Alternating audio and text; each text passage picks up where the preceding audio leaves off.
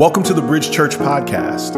Our purpose statement at Bridge Church is to reach people where they are and help them grow. We hope today's message inspires you towards growth, and we pray it's life changing. And we hope to see you soon.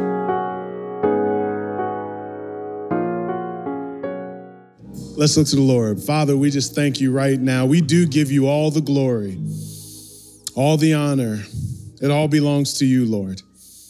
Every breath that we've ever breathed was given by you, God. Every heartbeat that we have was given by you, Lord. We are honored that you would allow us to not only walk this earth under your stewardship and your provision, not only do you give us life, but the Bible says that when the Spirit of the Lord comes into our life, you give us life and life more abundantly, God. And it is the abundant life that is one that allows us to go into next year, not only thinking about all the tragedy of the last two years and all of the pain and confusion, but it is the Spirit of God that allows us to know that we have an investment, a seal, a guarantee that allows us to live full in an empty world. And so, even now, Lord, fill us with your presence. Give us ears to hear that we might be more like you. In Jesus' name, amen. Amen. Well, we are in the book of Esther, and we've been focusing on Esther most of this book, but we will today focus on the villain of the book, and that is Haman. Now, uh, Haman's life is one in which you really get a picture of what it's like to rise and fall. And if I were to title this, I would call it The Rise and Fall of Haman. His life really gives us a picture of what happens to proud people. And it is a warning for all of us on how we need to check ourselves and humble ourselves before the Lord. The, the story, to understand the story well, you have to understand that this really begins with a plot to kill a king there were two guards that were set up to, of course, guard the king, but they decided they wanted to kill him. So they're, they're conspiring this plot. And while they're conspiring, what happens is they do it in front of the king's gate. As they're doing it in front of the king's gate, a gentleman named Mordecai overhears the plot. Mordecai, overhearing the plot, then goes to his cousin, who's queen, Esther. He tells Queen Esther, listen, there's two guys that are going to kill your husband, the king. The plot gets foiled, Mordecai is loyal, and everything is all right.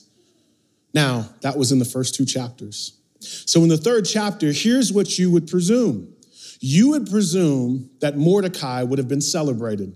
You'd presume that Mordecai would have been exalted. And you'd presume that Mordecai would have been honored. But here's what reads in Esther chapter 3, verse 1. It says, After these things, these things being Mordecai finding out the plot and telling everybody about the plot, after these things, King Ahasuerus promoted Haman the Agagite. Now, here's what you have to understand this is the first time we hear the name Haman.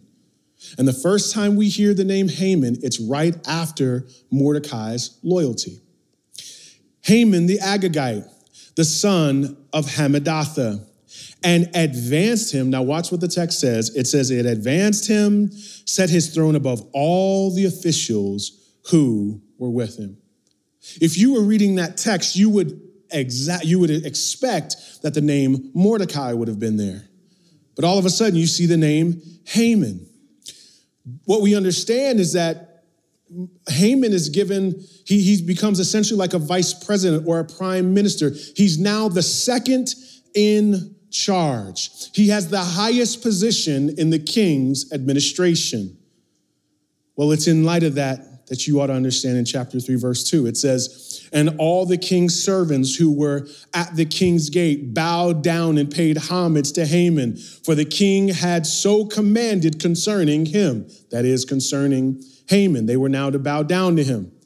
But Mordecai did not bow down or pay homage. Now, under as Mordecai understand it, he pays homage possibly to others, but not, but not to Haman. They try to convince Haman, you know, I mean, they try to convince Mordecai to pay homage to Haman. And it says in uh, Esther chapter 3, verse 5 And when Haman saw that Mordecai didn't bow down or pay homage to him, Haman was filled with fury, consumed by rage. Pastor Rasul preached on this. Part of his sermon was dealing with how the hatred consumed him. What we must understand about Haman is first and foremost, he's an Agagite. Now, I won't go deeply into that history, but being that he's an Agagite, that's like a junk drawer term, essentially saying that he was anti Semitic against the Jews. He most likely was raised in a context of hating Jews. But you have to understand, this man is, has been around Jews this whole time in the kingdom of Persia. Why does he, why is he so upset wanting to kill? Eventually he'll want to kill Mordecai and kill the Jews. What set him off? What set him off? Well, see, Haman is the product of an undeserving promotion. You ever seen anybody get a promotion they didn't deserve it? That's a whole nother sermon for another day. He didn't discover a plot. He didn't come up with advice. He didn't lead the king in a battle. He didn't help anything with the king. What we know about Haman is that he gets elevated without a basis to point back to the elevation. You see, if you want to produce a proud person, elevate them without giving clarified steps of why they have had progress. Let them take the elevator and not the stairs. What happens in that moment is they're not totally sure of why they got to where they are. So, what they'll do is they won't point back to a work, they'll point back to themselves. If you want to spoil children, Give them all the privileges of living in your home without ever making them work. Give them a moment of not understanding how you got that home, how you got that money, why there's food in the fridge. You will create spoiled children that will expect the things the parents have without ever putting in the work the parents did. That's how you produce proud people. You've met some of them. You've met people that have all the advantages in life because of a situation they were placed in, not a situation they worked for. And what ends up happening is you get people who walk around proud, thinking they hit a home run, not realizing they were born on third base. The reality is Haman. Haman is elevated without clarified step. He's undeserving of the elevation, and undeserving people of elevation become proud. Now, what is the problem of pride? You see, Haman has to keep his position. He's insecure. He knows deep down in his heart, Mordecai's the one that should be elevated. He's not safe with inside of himself. The problem of pride is that it is a concentration of everything to make it about you. Pride says, How do I look? What are people saying? How do people feel about me? Now, we all have that sound inside of us, that tenor inside of us. We all have those questions inside of us. But the problem of proud people is the question of how they look is much louder than the work itself. They're more committed to the approval of men than to the work in front of them. Everything is a means to an end. How you look, how you come across, it's all about getting respect. It's all about getting people's approval, and it's all about those things in order for you to make you feel secure about yourself. And the Bible says that when you see pride in someone, this is a mark of concern. The Bible says in Proverbs 16, pride goes before destruction a haughty spirit before a fall. Pride is a warning signal that there is a destructive force inside of you that will destroy families, destroy homes, destroy a business, destroy a friendship, destroy a church. And when you see it, you've got to realize there's something that's going off, helping you to see there's, you'll take everyone out with you when you see that in someone or if you see that in yourself. You know, it's a problem, you know, when your, your smoke detector, when that battery's dying. Beep. But it's just long enough for you to forget about it, right? And after the first week, you're like, I need to, I need to get that. I need to get that. After about a month, folks come over, they're like, Do you hear that? Be like, what? I don't, I don't hear it. right? Right? And what's, what's interesting is that you give them an hour or two and they won't hear it either. And you better be careful because the people around you can become deaf to your deficiencies. And they saw it at first, but then they got comfortable with it. And then they start saying things like, that's just them, instead of that's just sin. The fact of the matter is, The fact of the matter is, listen, pride is destructive. And in counseling people for 20 years and pastoring for years, it all, it all, you, you really just, you really come back to you can't really deal with them. Right? And these are people, they're self-justifying. Ask them about other people's problems. They are scholars. Ask them about themselves. They are naive. And so it is with that in mind that what is then you, are probably saying, or hopefully you're saying, I don't want to be that person. Hopefully you're saying that. Well, Haman, by God's grace, gives us a, a picture of what it's like to hear those chirps. This text is some of those chirps, that, that sound of pride, making sure that that warning signal is not inside of me. Esther chapter 5, verse 11, it says, Haman, Haman's sitting around and he's with his friends and he's committed to this idea of his, his splendor and his glory, but he's still got this issue with Mordecai deep down inside. It says in verse 11, Haman recounted to them the splendor of his riches, the number of his sons, all the promotions with which the king had honored him, and how he had advanced him before the officials and the servants of the king. Then, verse 12 Then Haman said, Even Queen Esther let no one but me come with the king to the feast she prepared.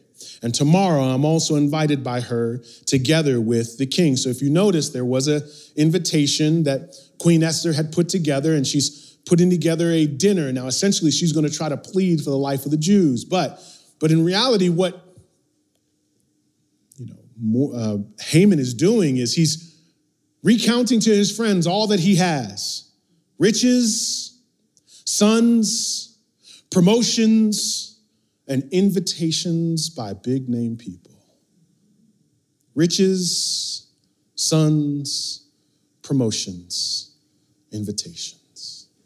You read this text and you go, man, look at Haman. But if the truth be told, we all do a little bit of ego calculation where we count up the people that we're getting credit from, the places that we're seeing, the things that we've done. The problem with ego calculation is that when you have the riches, and you've got the sons, and you've got the promotions, and you got the invitations, and you put all the weight of that on your life, you become uh, uh, arrogant and haughty. But when you don't have the sons, when you don't have the promotions, when you don't have the invitations, when you don't have the riches, you become anxious and depressed.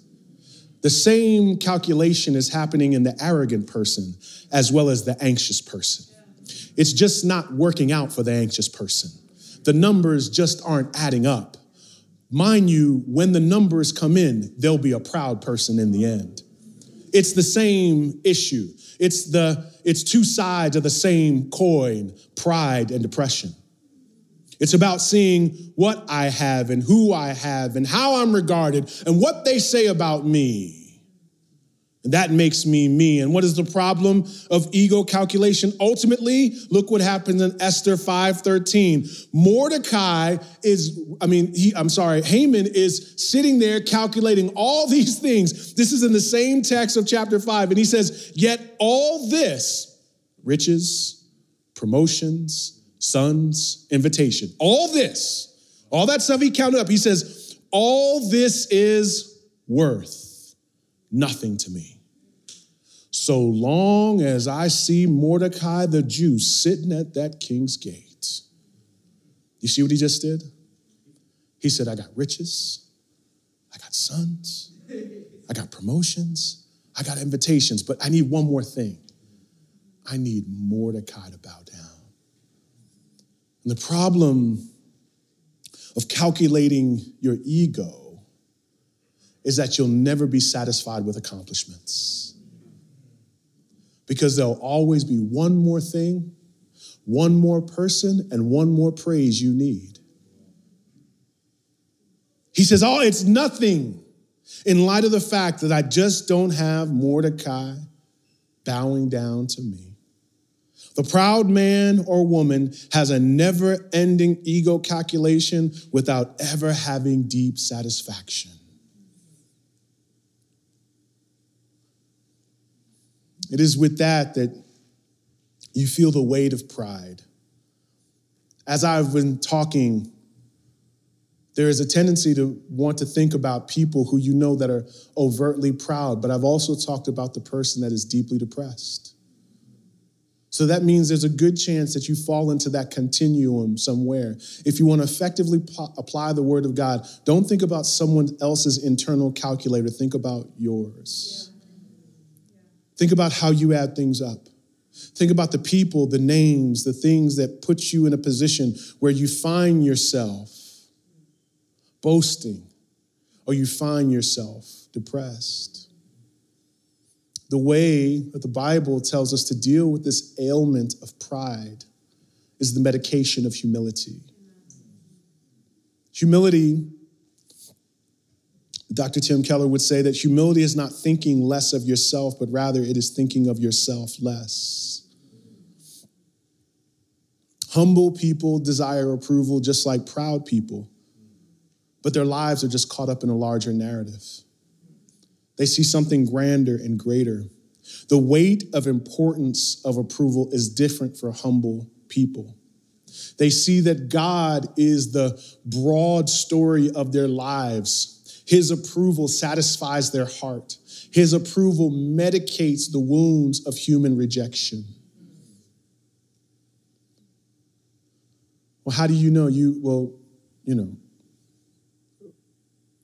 it's hard for people to say they're humble. It's, it's weird to say, well, I'm humble. Well, some people who say they're humble.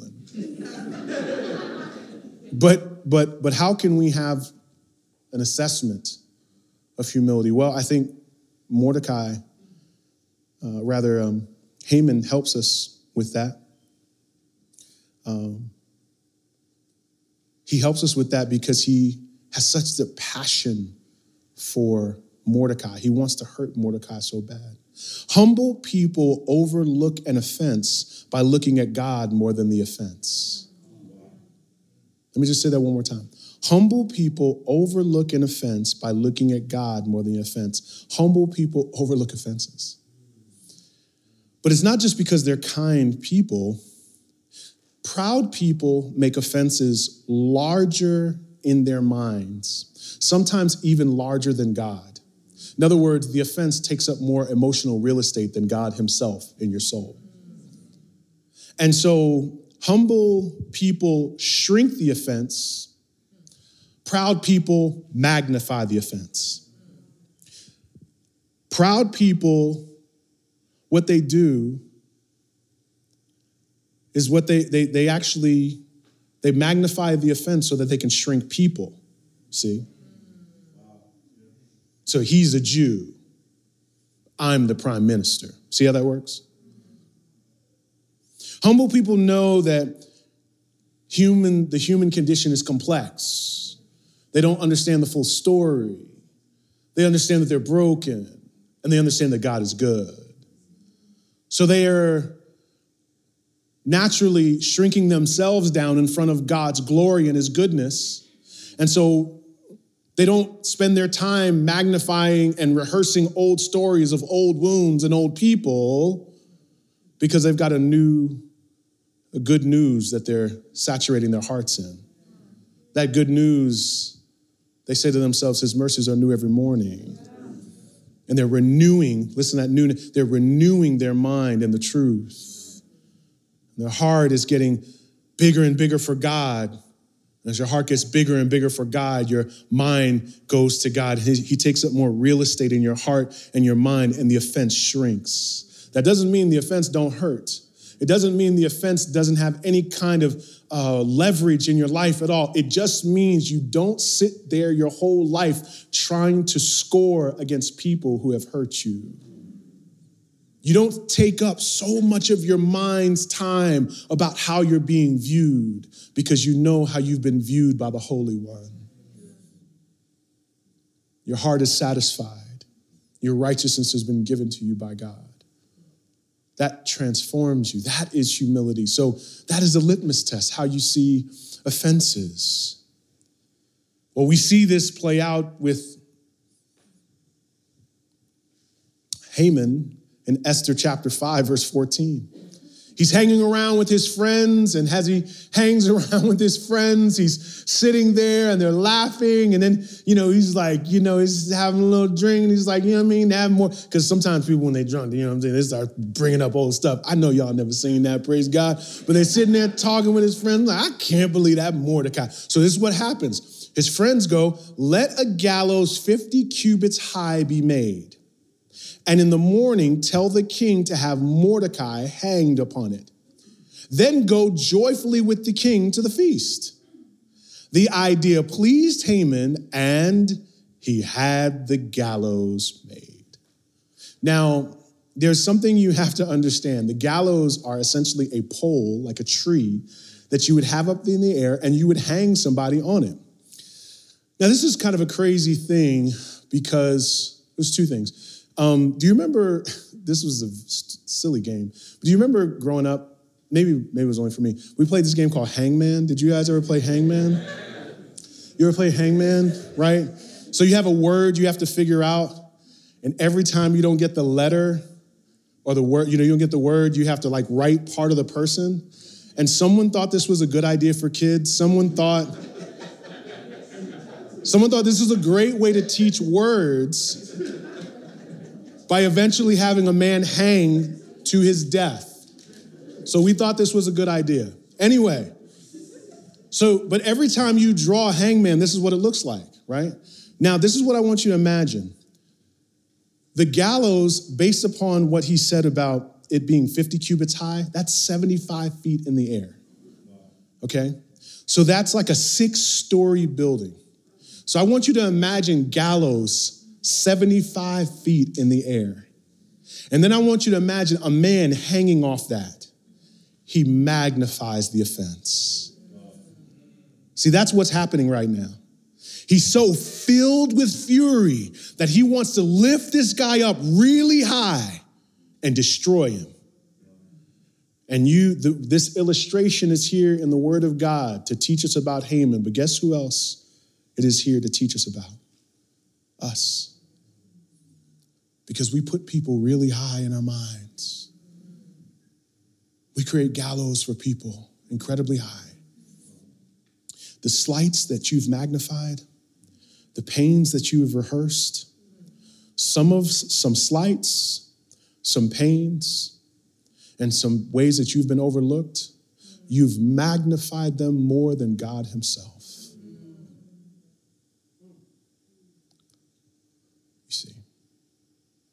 Haman is for us, to see about us. And I want you just to pause for a second and think who is the person that I keep thinking about? Who are the people What are the slights? What are the groups that I'm calculating? I'm adding up and I'm longing to hang them high. Well, this warning signal for pride is a reason.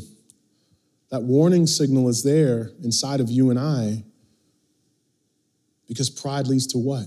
Destruction. That's what we see happen in Haman's life. On the night the gallows got made, interestingly enough, by the sovereignty of God, the king can't sleep.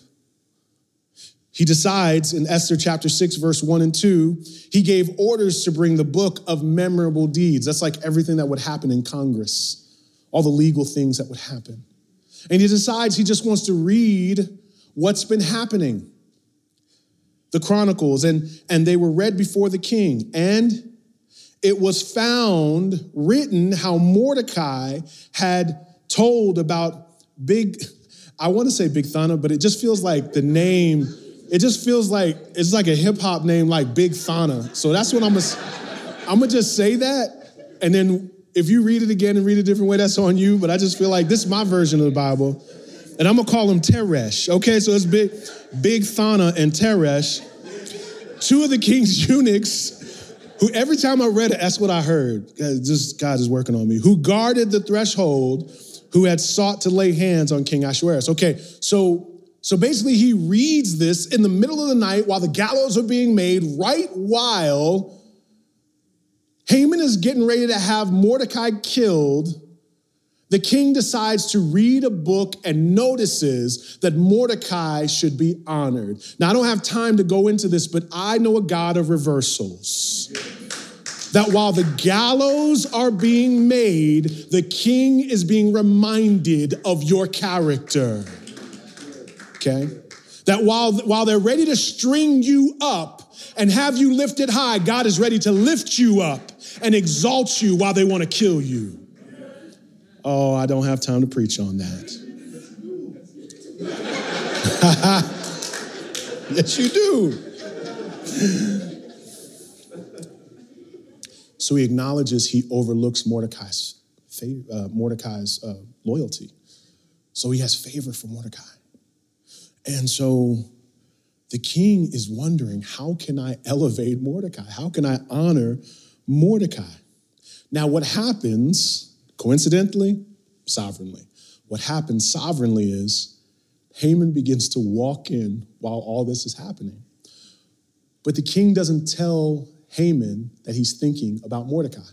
So the king says to Haman in Esther 6 6, What should be done to the man whom the king delights to honor?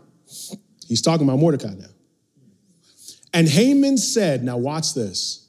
Haman said to himself, Now, whom would the king delight to honor other than me?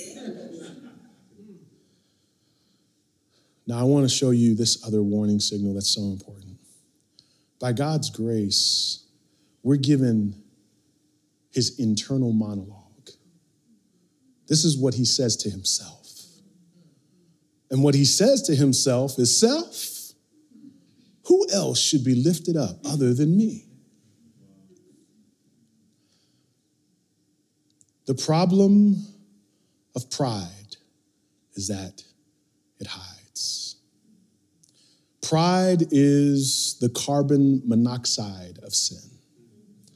You see, carbon monoxide is tasteless, odorless, but you get enough of it, it'll kill you. In fact, those smoke detectors are also carbon monoxide detectors. You get enough of it, it'll kill you. The thing about pride is it hides. If someone's committing adultery, they know it's adultery. Nobody's be like, I was, I was committing sin. I didn't know that. That's not my wife. Oh, snap. Embezzlement. Oh, those $50,000 just just walked into my account. I didn't know I was embezzling money. Yeah, I didn't know. No, people know when they're embezzling. People know when they're lusting and committing adultery, but there is no pride anonymous. People generally can't see the pride in themselves. Many of us can't hear those little calculations that they make. Many of us don't hear that internal monologue that is calculating, tabulating wins and scores against other people. And so we'll come back to that in a second.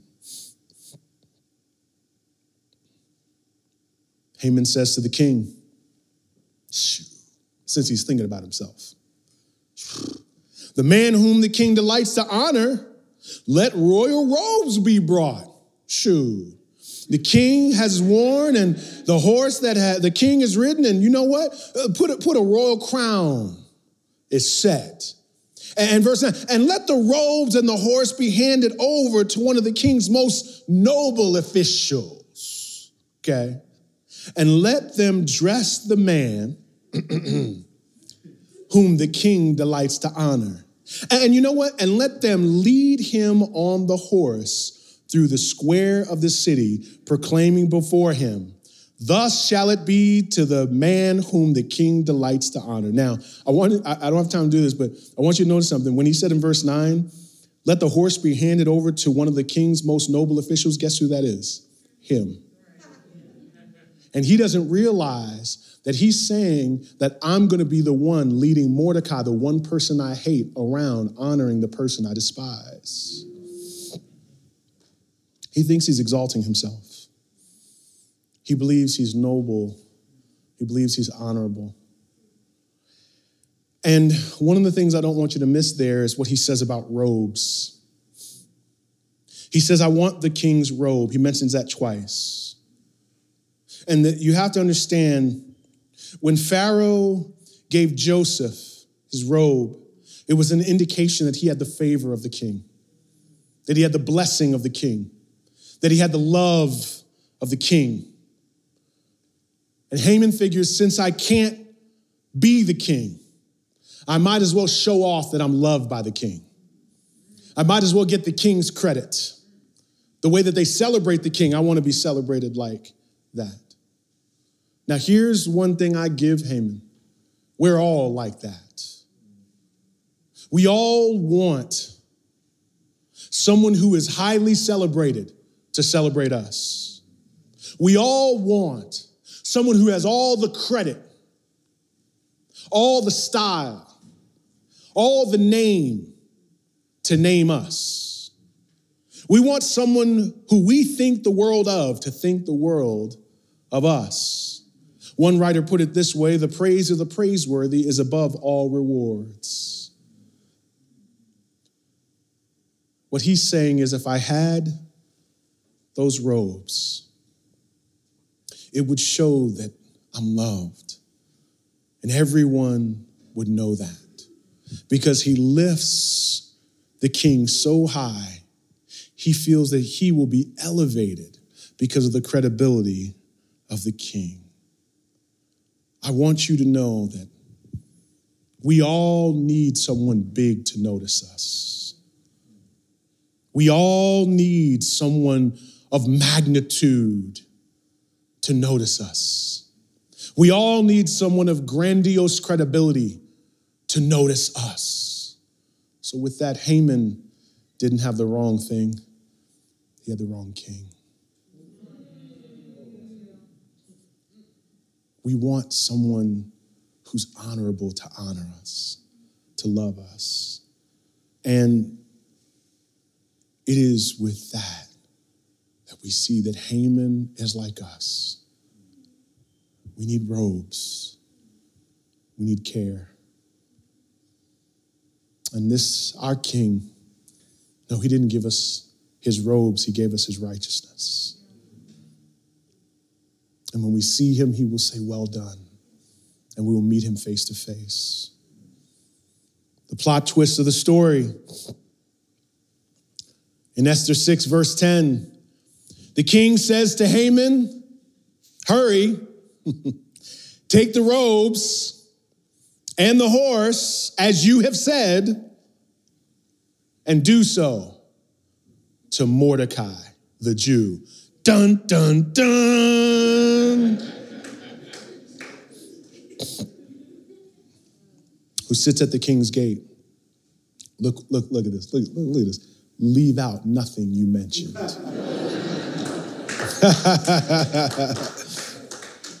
Haman knows he's doomed. Haman knows that Mordecai is going to be exalted. Haman knows the plot is up. But here's what I believe God has put you in this place for those that are watching, for those that are here, for those that are podcasting. Luke 14 and 11. Everyone, oh, this is about Haman. Everyone, this is about riches and sons and promotions and invitations. Everyone who exalts himself will be humbled. And anyone who humbles himself will be exalted. Now, you see, there's the advantage. Humbling yourself is lowering yourself before the King of Kings and receiving a blessing from Him. And throughout all the Bible, if you were to do a word study on the word humble, but also look for the phrase himself or themselves, you will see that it is not only exaltation. Anytime someone humbled themselves in the Bible, there is blessing and goodness, goodness that comes with it. The scriptures say in, in 1 Kings 21, Ahab humbled himself, and so the Lord did not disaster him in his days. Second Chronicles 7:14 says, if my people would humble themselves, I'll heal their land. In Daniel 10, it says, Daniel humbled himself before God, so your words have been heard. All the blessings of God are when we humble ourselves, when we seek God's face, and we humble ourselves before Him. Humbling yourself, therefore, would mean that you are praying and you are asking God, God, help me to hear myself. Help me to hear the internal calculations I'm making about people, places, things, riches, promotions, invitations, and sons. I, I want to know what's happening inside of me because one of the dangerous things about me and you is not knowing what's happening inside of you. People will be comfortable. They'll get used to you being you, but all the time, God is not used to you being you. He wants you to be like Him. Humble yourself. We humble ourselves by seeking God's face and his story and giving him all the credit. So when we don't get the credit, we were going to give the credit to him anyway. We humble ourselves. We bring our story down before him and we say, It was all about you anyway. We bring our stories, stories down to his level, down at his feet. We bow at his feet. So when people don't bow to us, we were bowing anyway. We've already lowered ourselves anyway. We humble ourselves before our King.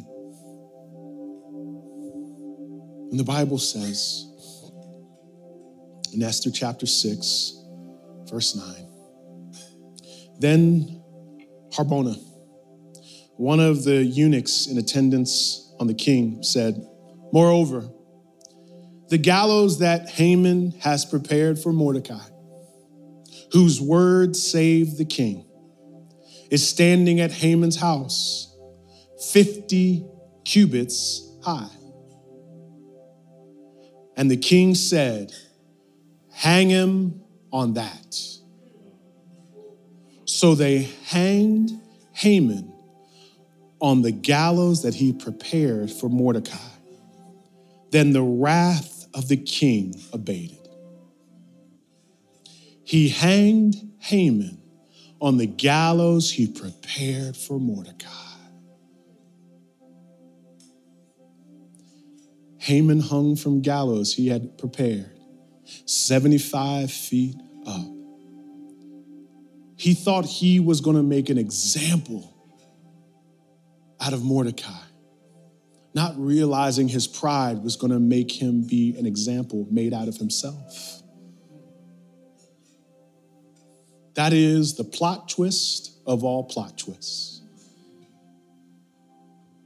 Haman replaced Mordecai. But I know a greater plot twist because I remember 2,000 years ago, there was an old rugged cross, and it was set up for Jesus our Lord. And guess who we replaced? He replaced me and you, dying on the cross for our sins. And he took our place. And Haman replaced Mordecai because of his pride, and Jesus replaced me and you because of his humility. And that's why we ought to praise him. That's why we ought to bow before him. That's why we ought to give him glory. That's why we ought to honor him. That's why we ought to glorify him. That's why we take our story right before him. And if our name ever gets raised up, we bring it down and we say, I must decrease so that he might increase. Why don't we stand? Father, in the name of Jesus, in the name of Jesus, glorify yourself in this place. Glorify your story in this place. We honor you, Jesus. We honor you, God. We honor you, Lord. We honor what you want to do in our lives. In Jesus' name, we pray. Amen. We hope today's message was encouraging for you. We'd also love to hear how God used this message to speak to you. We hear from people all across the country about what God is doing through our podcast, and we'd love to hear from you. You can email us at info at bridgechurchnyc.com. You can also find us on Facebook and Instagram. Our handle for both of those social media outlets is at Bridge Church NYC. Our website is bridgechurchnyc.com. If you're in the New York City area, we have services at 4 p.m. and 6 p.m.